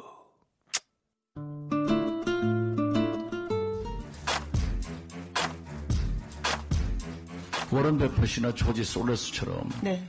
주식 투자해서 남편하고 하는 게 더 낫잖아요. 이게 어떻게 판사는 부업이 아닌가. 재판 업무에 매진하면서 재산 문제를 전적으로 배우자에게 맡겠습니다. 재판관으로 임명이 된다면 그 주식을 조건 없이 처분하도록 하겠습니다. 네, 박지원 민주평화당 의원, 주강덕 자유한국당 의원, 이미선 헌법재판관 후보자의 발언 이어서 들으셨습니다. 어제 헌법재판관 후보자 이미선 후보자의 인사청문회가 있었죠. 어, 박지원 의원 방금 들으셨던 것처럼 차라리 주식으로 사회공헌을 하라. 아, 헌법재판관이 되기보단. 그리고 자유한국당, 정의당 오랜만에 한 목소리로 판사는 부업이다. 이러한 논평을 내놨습니다. 두 분께서는 이번 인사청문회 어떻게 보고 계시는지 듣도록 하겠습니다. 핵심 논란은 주식 투자의 부분인데요. 최민희 의원께서 공격하셔야죠. 아, 공격을 먼저. 네. 글쎄, 그 이거는 뭐 정치적인 입장을 떠나서 네. 어, 주식 투자를 너무 많이 했다는 게 문제가 아니고 네.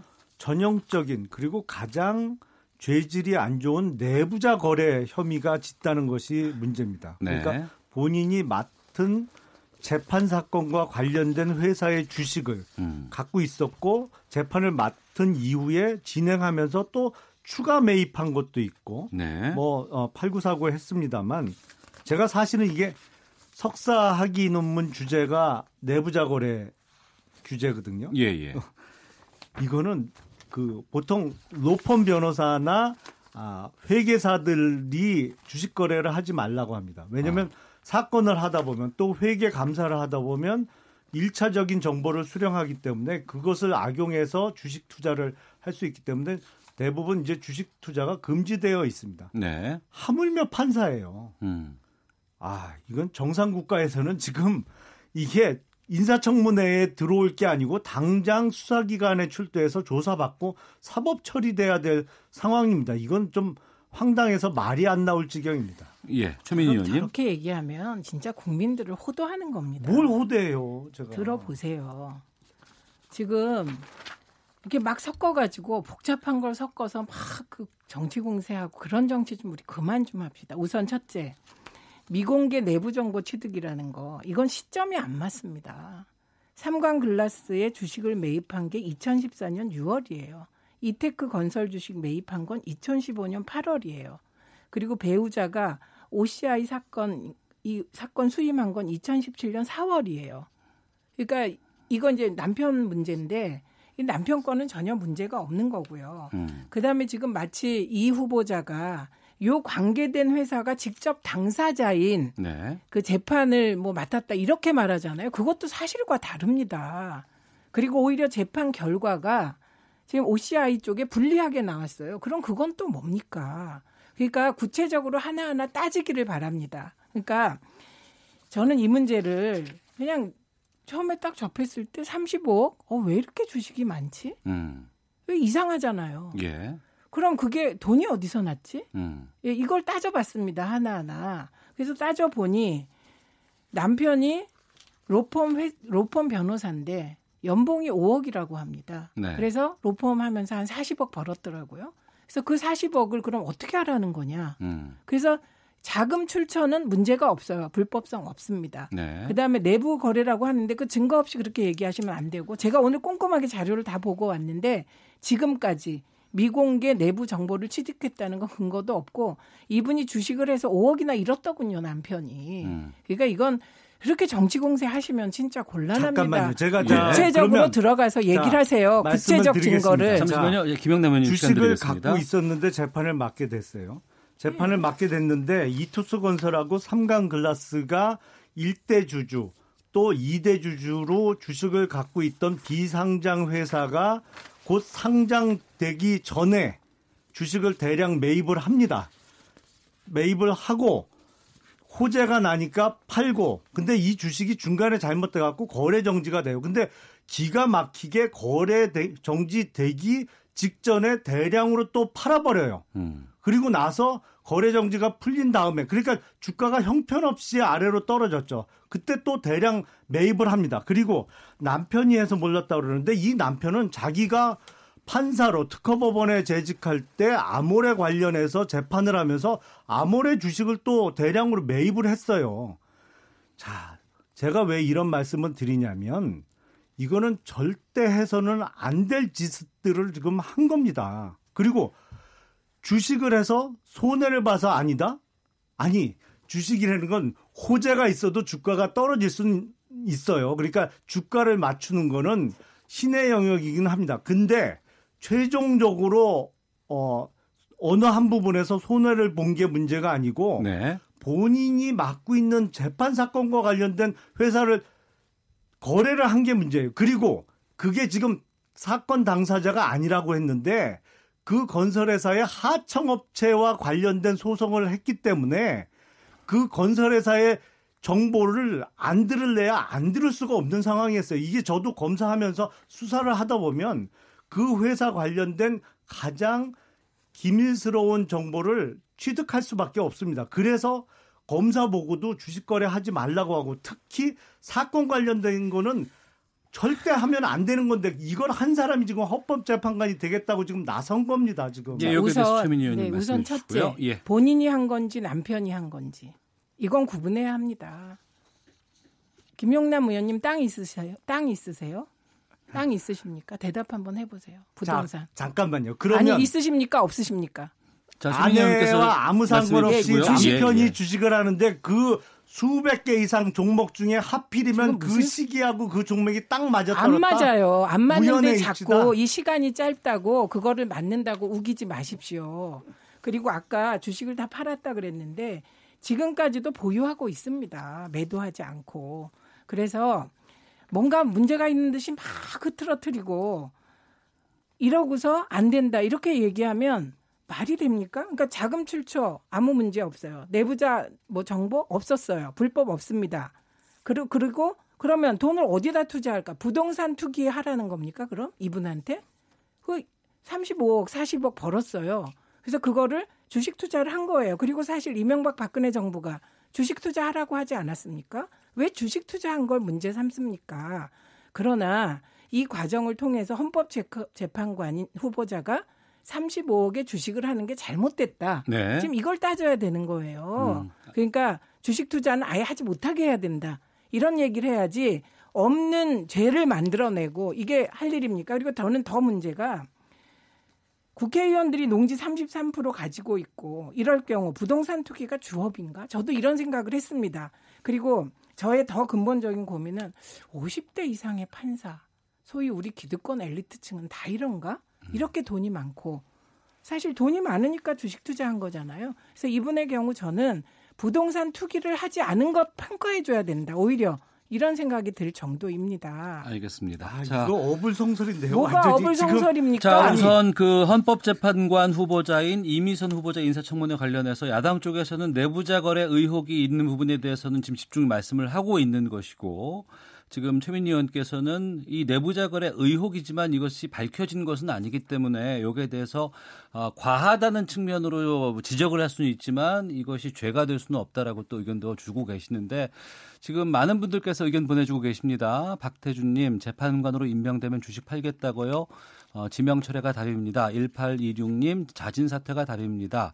어, 여, 어, 오삼구일 님, 여당은 국민 정서 무시하고 본인들 기준으로만 너무합니다. 라고 의견 주셨고, 일육삼이 님, 자본주의 사회에서 주식 보유가 죄입니까? 그럼 땅 투기 해야 하나요? 팔천백구십팔 님, 국회의원들 전수조사에서 부동산 특이 의혹 다 까발립시다. 라고 의견 주셨고, 김준성님, 주식으로 돈 버는 것으로 뭐라 하는 게 아니고 판사가 해당 기업 주식을 보유한 채 배당받아 판결했다는 게 더 큰 문제입니다. 라고 의견 보내주고 계십니다. 전반적으로 보내주신 의견에는 이미선 헌법재판관 후보자에 대해서 부적합하다라는 의견들이 좀 많이 오고 있습니다. 자, 여당 의원들조차도 이 주식 보유에 대해서는 좀 문제가 있다는 입장도 좀 피력하는 분들이 계시고요. 자, 어떻게 이거 해야 될까요?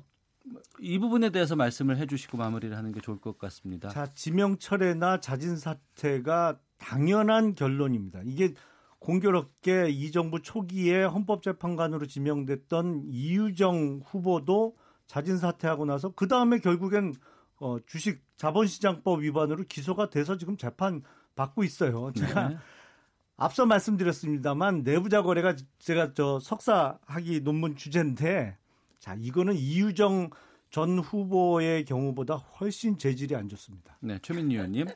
저는요, 이제 어차피 청문회를 하는 이유가 이제 여러 가지를 국민 앞에서 거르는 과정입니다. 네. 그래서 그 과정에서 삼십오억이나 주식 투자를 한 것 자체가 헌법재판관 후보자 남편이 부당하다. 음. 그래서 남편이 그랬으니까 너 안 돼. 네. 이런 결론이 날 수도 있겠죠.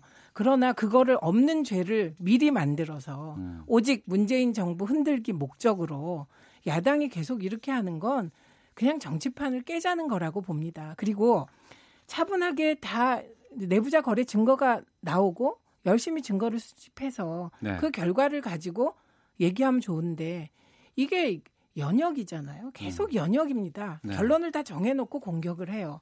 이런 건 정말 해서는 안 될 일이라고 생각합니다. 네, 김영남 의원님. 자, 민주당에서 계속 이런 식으로 야당의 문제 제기에 대해서 너, 너희들이 계속 해방 놀려는 목적이다 이렇게 받아들이면 사실은 문재인 정부의 국정 운영 그냥 마이웨이하고 어, 우이독경식으로 밀고 나가겠다는 것인데 아유. 국민들만 불쌍합니다. 저는 이런 야당은 처음 봤습니다. 산불 같은 것 가지고도 대통령 흔들기를 하고 이게 아유, 나 한반도 하겠어요, 한반도 평화 문제에 대해서도 평화 남북 관계도 깨지길 바라고 한미 관계도 균열되길 바라고 정말 이런 야당은 이해할 수가 없습니다. 촌철살인의 명쾌한 한마디부터 속 터지는 막말까지 한 주간의 말말말로 정치권 이슈를 정리하는 목요일에 각설하고. 두 분과 함께했습니다. 더불어민주당의 최민희 전 의원, 자유한국당의 김영남 전 의원 두 분과 함께했습니다. 두 분 말씀 고맙습니다. 고생하셨습니다. 고맙습니다.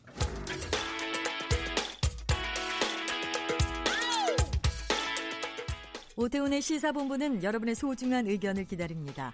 짧은 문자 오십 원, 긴 문자 백 원의 정보 이용료가 되는 샵 구칠삼공, 우물정 구칠삼공 번으로 문자 보내주십시오. 케이비에스 라디오 앱 콩은 무료입니다. 케이비에스 라디오 오태훈의 시사본부. 지금 여러분은 대한민국 라디오 유일의 점심 시사 프로그램을 듣고 계십니다. 네, 한 시 사십사 분 하고 있습니다. 이분이 스튜디오에 딱 들어오시면 전 반갑습니다. 뭔가 좀 한번 분위기 좀 전환이 될 수 있는 부분이 돼서 한 주간의 시사 이슈를 법률적인 관점으로 풀어보는 노변의 시사법정 노영희 변호사와 함께하겠습니다. 어서 오십시오. 네, 안녕하세요. 저 이렇게 예. 반가워하시다니 고맙습니다. 아, 또 의상에도 봄이 오셨네요. 아, 예. 또 이렇게. 자, 먼저 잠깐 이 얘기부터 좀 짚고 가도록 하겠습니다. 무면허 음주 뺑소니 혐의로 기소된 뮤지컬 배우 손승원 씨가 징역 일 년 육 개월을 선고받았다고 하는데 실형을 선고받았네요. 네, 그렇습니다. 그 작년 팔월인가요? 네.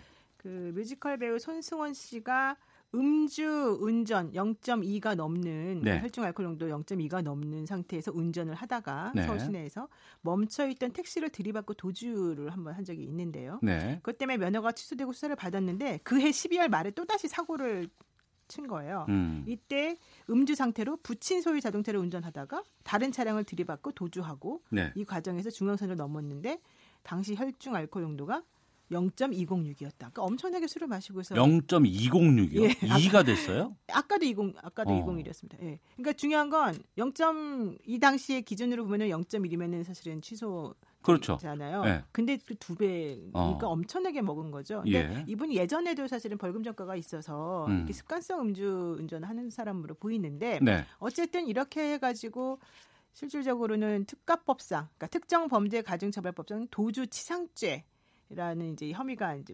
있었고요. 예. 그래서 징역 일 년 육 개월의 실형이 선고가 된 겁니다. 어. 우리가 유, 그 윤창호법이라고 얘기를 하잖아요. 아직 윤창호법이 적용되는 시기는 안 됐나요? 이게 그 윤창호법이 두 가지가 있는데요. 예. 이 지금 특정 범죄 가중처벌 등에 관한 법률 위반과 관련돼서 개정된 조항이 있고 예. 또 하나는 도로교통법이 개정된 조항이 있는 거예요. 네. 그래서 지금 문제가 된 이 특정 범죄 가중처벌법상 도주와 관련된 것은 이미 음. 이미 작년에 아, 시행이, 되고 있어요? 시행이 됐습니다. 예, 예. 그래서 사실은 그 검찰에서 기소를 이 사람에 대해서 이 손 씨에 대해서 윤창호법을 적용해서 기소를 했는데 네. 판사님이 그거보다 더, 더 중한형으로 다스려야 된다. 네. 왜냐하면 어, 이 윤창호법에 의하면은 도망간 것까지는 사실은 커버를 안 됐었던 거였거든요. 음. 그래서 이렇게 술을 먹고 다, 사람을 치고 다치게 한 다음에 도망간 뺑소니범인 경우에는 네. 더 세게 처벌하는 법으로 하겠다. 어. 그러니까 윤창호법이 아닌 예. 기존에 있던 법으로 하겠다라고 해서 이 판결 선고가 나온 건데요. 예.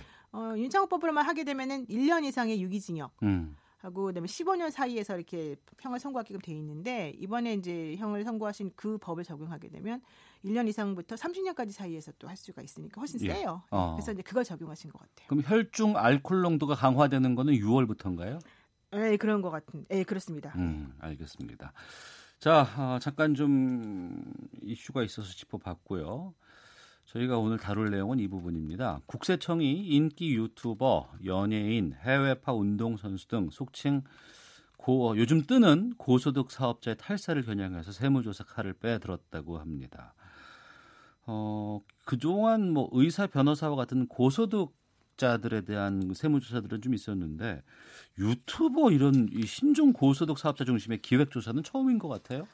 사실 그렇죠. 왜냐하면은 이 사람들이 이제 세, 세무 세금을 부과하기 위해서는 저 사람이 사업을 해서 돈을 번다는 사실이 세무 당국에 알려져야 되잖아요. 네. 근데 일 인 유튜버 유튜버들은 기본적으로 그냥 혼자 회사를 설립하면서 사업자 등록을 안 하는 거예요. 사업자 등록을 안 한다. 네, 그러니까 어. 사람들이 이 사람이 정말로 이 돈을 벌고 있는지 사업을 예. 하는지를 모르는 거예요. 어. 이 세무 당국에서 예. 그러다 보니까 과세를 할 만한 근거가 이제 사실은 없었던 거죠. 네. 그러다가 어, 그 십만 명이 넘는 구독자 수를 가지게 되면은 이제 그때부터 월 얼마씩의 그런 고정 수익이 나, 생긴다고 해요. 유튜버 요즘 공중파에서도 경우에. 유튜버들이 나와가지고 뭐 수억을 벌었대더라. 네네, 뭐 맞습니다. 이런 거 많이 얘기하잖아요. 네, 바로 그거거든요. 이제 어. 그러다 보니까 어, 근데 하는 사람이 전부 다 돈을 버는 것도 아니에요. 그렇죠. 네. 어떤 사람 같은 경우는 뭐 구독자가 만 명이 안 되면 사실 돈이 거의 안 되거든요. 이제 그런 의미에서 보자면은 어. 국세청이나 이런 세무당국 입장에서는 누구는 돈을 버는지, 누구는 돈을 안 버는지 모르는 거죠. 말하자면.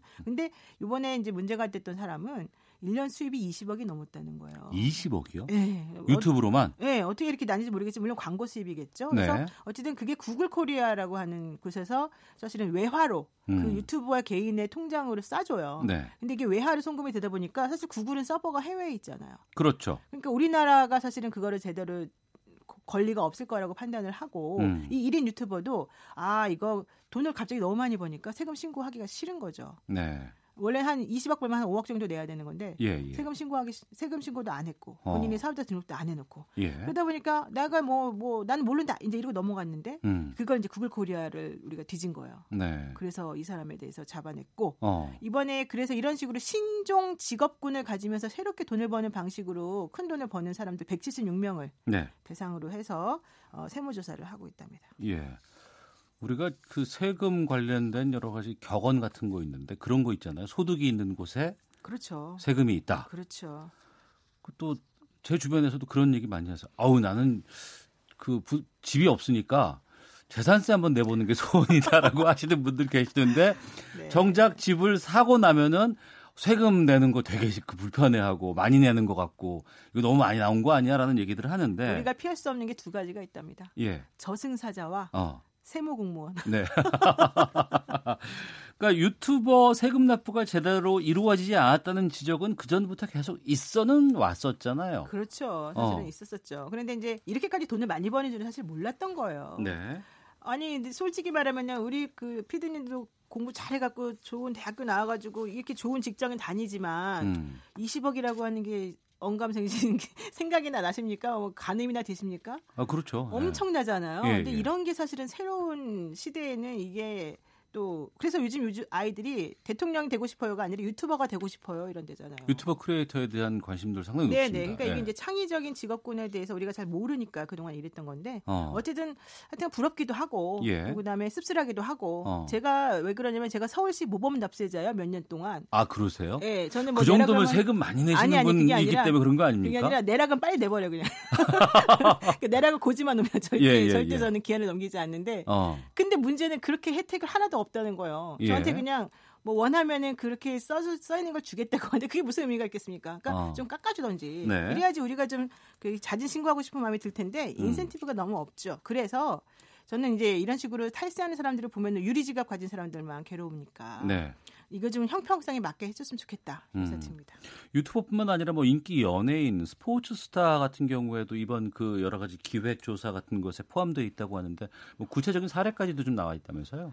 어, 네, 그렇습니다. 이제 한 프로 운동선수는 가족 명의로 매니지먼트사를 세워요. 예. 그리고 매니저 비용 등을 거기다 지급하는 것처럼 하면은 소득에서 비용이 공제가 되잖아요. 비용 공제 참 많이 하죠. 많이 예. 하죠. 그리고 근데, 이제 수입차 같은 것도 거기다가 다 공제해서 그렇죠. 경비 일부러, 처리하고. 네, 경비 처리하고. 근데 예전 같은 경우는 보통 고전적인 방식은 그냥 회사 법인을 하나 차려가지고 네. 법인의 그 모든 식구들이 전부 다 뭐 대표이사도 하고 전부 다 하고 해가지고 나가는 형식도 사실 많았었었는데 음. 이제 그거 가지고 안 되니까 근데 가족들이 무슨 매니지먼트를 잘 하겠어요. 네. 아니니까 실제 가, 매니지먼트 하는 데는 따로 있고 그런데 가족을 위한 유령 예산 따로 만들어 놓고 그래서 여러 군데로 이제 돈이 빠져나가는 것처럼 하면 실소득이 없어지는 구조가 되거든요. 어. 이런 식으로 좀 이제 많이 했었다는 거고 또 뭐 한 연예인은 소속사에서 낸 차량 유지비를 개인 비용으로 처리하고 그다음에 이게 이제 또 덜미를 잡혔다. 그리고 연예기획사 대표는 공연장에서 판 상품 매출액 예, 예. 이거를 차명 계좌를 빼돌렸다가 걸리기도 하고 어. 뭐 이제 이런 식으로 되게 많은 거예요. 그래서 예. 반려동물에 대한 관심이 늘면서 예. 동물병원도 사실은 또 요즘에 고소득업자에 속한데요. 아. 그래서 그 일정한 가격이 없잖아요. 네네, 그리고 보험이 그렇죠. 안 되잖아요. 그렇죠. 예, 예. 의료보험 같은 게 없으니까. 예, 그러니까 예. 이제 사실은 다 현금 내지는 뭐 다른 방식으로 해서 음. 받아들이는 게 되는 거죠. 네. 탈세 혐의가 이제 있는 건 소득을 갖고 있는 자신일 수 있는 것이고, 그런데 그렇죠. 지금 말씀하신 걸 들어보면은 여러 가지 뭐 탈루 같은 것을 위해서 가족들에게 뭐 이체를 한다거나 뭐 금융거래 같은 것들을 통해서 한다는데 이런 걸 국세청에서도 잡을 수 있어요? 그러니까 원래는 세금이라고 하는 것은 본인이 소득을 얻었으면 본인에게 하는 거지 무슨 예. 연좌제도 아니고 가족 것까지 하는 거지 말이 안 되는 거잖아요. 그럼에도 불구하고 그런 걸 악용해서 사람들이 가족 명의로 자꾸 음. 돈을 이체시키면서 본인 앞으로 아무것도 안 해놓으니까 네. 이제 그 국세청에 보면은 그러니까 이 국 그 기본법이라고 하는 게 있어요. 네. 국세 기본법이라고 하는 게 거기에서는 이 세무 조사를 할 수 있는 권한이 부여가 되어 있고 여기에 대해서 제대로 응답하지 않거나 협조하지 않으면 과태료까지 부과할 수 있고요. 음. 압수수색 같은 것도 할 수 있는 그런 근본 조항들이 다 있거든요. 네. 이제 그러다 보니까 차명 계좌로 의심되는 것들 혹은 가족 계좌를 이용해서 한 것처럼 의심이 되면 사실 이제 가능한 거죠. 계좌 추적이 예. 가능한 거죠. 어. 꼭 본인 게 아니어도. 예전에 케이비에스에서인가요? 그 무슨 뭐 삼십팔 무슨 세금 기동 네네, 무슨 뭐 그렇죠. 해가지고 네. 확인하고 삼팔사 기동제였죠. 네. 네. 어디 가가지고 막 문 열어주세요 막 얘기하고 가서 가, 봤더니 뭐 현금이 막 다발로 나오고 거기서 네네네. 뭐 한다고 하는데 이 고액의 고의 탈세 발견되면 어떤 처분을 받게 되는 겁니까? 이게 이제 그 조세 포탈범들에 대한 처벌이 사실은 이제 있는 건데요. 네. 어, 예컨대 지금 조세 포탈죄 삼 조 조세범 처벌, 처벌법이라고 보통 불러요. 삼 조에 보면은 사기나 그 밖에 부정한 행위를 통해서 조세를 포탈하거나 이런 사람들에 대해서는 기본적으로 이 년 이하 징역이나 뭐 포탈세 환급 공제받은 세액의 두 배에 달하는 벌금을 낼 어. 수가 있어요. 예. 근데 이것도 이제 금액 따라 틀려요. 포탈세액이 삼억 원 이상이냐, 오억 원 이상이냐 이런 거에 따라서 음. 좀 더 세게 가중처벌 되기도 하고 아니기도 하거든요. 예. 그리고 여기에 대해서 상습적으로 하는 사람에 대해서는 이분의 일까지 가중할 수가 있고요. 어. 그리고 기본적으로 이제 국세청에서 이렇게 한번 확인을 해, 해내게 되면은 그냥 자기네들끼리 세금을 더 부과하고서 그냥 끝내는 경우도 있지만 이게 너무 센 경우는 검찰에 고발을 합니다. 음. 그러면 형사처벌을 받게 되죠. 이렇게 알겠습니다. 지금 말한 것처럼. 네. 자, 소득이 있는 곳에 철저한 세금 징수 좀 필요하지 않나라 생각이. 왜냐하면 저는 유리지갑이기 때문에. 저도 가, 같은 생각입니다. 네. 한번 해봤고요. 네, 네. 그 저희가 한번 지난번에 다뤄봤습니다만 낙태죄 위헌 소송에 대한 결론이 잠시 뒤에 내려지게 됩니다. 어, 지금 먼저 현행 법상 낙태죄 어떻게 구성되어 있는지 좀 알려주시죠. 이게 이제 육십육 년 동안 유지되어 온 법률이죠. 육십육 년. 네, 네. 천구백오십삼 년도에 만들어졌거든요. 그래서 그 본인, 부녀가 스스로 본인이 낙태를 한 경우에는 일 년 이하의 징역, 뭐 벌금 이백만 원 이렇게 처해지게 되는데 네. 의사들이 이제 낙태를 해주잖아요, 시술을. 그렇죠. 혼자 하면 위험하니까 예. 그런 경우는 이 년 이하의 징역이에요. 어. 벌금이 없어요. 예. 그러다 보니까 의사들은 와서 화, 좀 자기 도와달라고 여자분들이 말을 하지만 도와주면 본인이 사실은 범법자가 되는 거죠. 음. 게다가 벌금도 없으니까 더 센 처벌을 받게 되는 거잖아요. 네네. 그래서 그런 것들이 문제였는데 아기를 혼자 만들지 않잖아요. 어. 근데 남성들은 전부 다 여기서 싹 빠져나간단 말이죠. 예예. 그래서 이런 것들 때문에 문제다라고 어. 했고요. 이게 이천십이 년도에 조산사가 네. 그 낙태를 그 자궁 안에다가 뭘 집어넣어가지고 낙태를 시키는 것 때문에 문제가 된 적이 한 번 있었었는데. 아, 그렇습니까? 그것 때문에 이게 헌법 소원을 해가지고 이거 낙태가 위헌 아니냐 했지만 그때는 음. 사 대 사의 의견으로 합헌이었단 말이죠. 네. 그러다가 이번에 이제 헌법재판소 재판관들이 대거 바뀌고 음. 지금은 아홉 명이거든요. 네. 근데 위헌이 나오려면 여섯 명이어야 돼요. 어. 그래서 이번에는 좀 성향들이 다 바뀌었어요. 그리고 예. 그래서 제가 보기에는 위헌이 될 가능성이 조금 있다. 어. 그리고 내지는 위헌까지 안 가더라도 헌법 불합치는 최소한 나오지 않을까.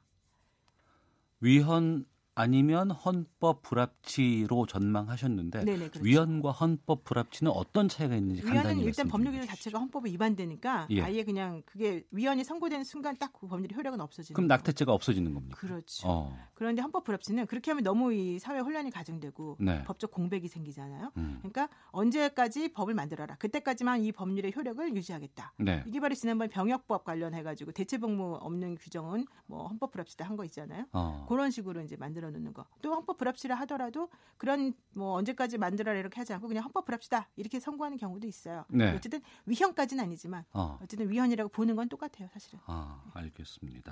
낙태죄 폐지하는 쪽은 뭐 여성의 자기 결정권 존중해야 된다. 앞서 말씀하신 것처럼 남성이 너무 좀 이렇게 빠져 있는 건 아닌가. 뭐 이런 의견도 있으시고. 이천십이 년도에 그 반대 의견 의견에서 바로 그런 게 있었습니다. 여성의 음. 자기 결정권보다 태아의 생명권이 중요하다. 아. 그러니까 그때 합헌이다 이렇게. 그러니까 유지하는 쪽이 그렇습니다. 태아도 생명이다. 약자가 예전에 그랬다는 거죠. 지금은 아니고 있다는 네. 것까지 말씀드리도록 하겠습니다. 잠시 뒤에 아마 결정 나오겠는데요. 네네.